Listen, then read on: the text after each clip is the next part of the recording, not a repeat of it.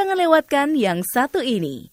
Acara belajar bahasa Inggris All About Idioms dari VOA Washington bersama Irna Sinulinga. Halo dan apa kabar semua sobat VOA? Di sini saya bersama Jonathan Evans. Welcome, friends, to All About Idioms. Acara ini khusus membahas idiom bahasa Inggris yang umum dalam tulisan dan percakapan orang Amerika sehari-hari. Idiom adalah sekumpulan kata yang punya arti tersendiri, jadi tidak bisa diterjemahkan secara harfiah. Oleh karena itu, jika seseorang memahami idiom yang jumlahnya ribuan, sering dinilai bahasa Inggrisnya setara dengan seorang native speaker. Salah satu idiom yang sering kita dengar atau baca adalah Jonathan. Bust a gut, Irna. Sekali lagi. Bust a gut. Artinya bekerja atau berusaha setengah mati untuk mencapai sesuatu. Bust, ejaannya B-U-S-T, antara lain artinya dada atau gagal atau merusak. Dan gut, ejaannya G-U-T, artinya lambung atau perut atau usus.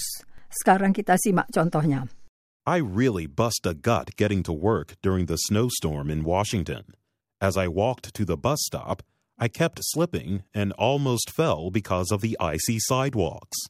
Luckily, my apartment is close to the office.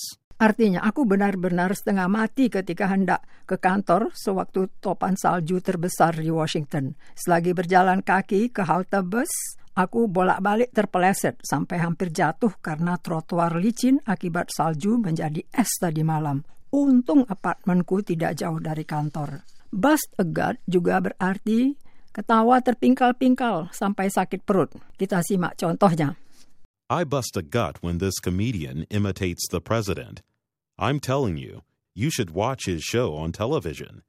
He's really funny. Artinya saya ketawa terpingkal-pingkal sampai sakit perut sewaktu pelawak itu meniru-niru gaya presiden.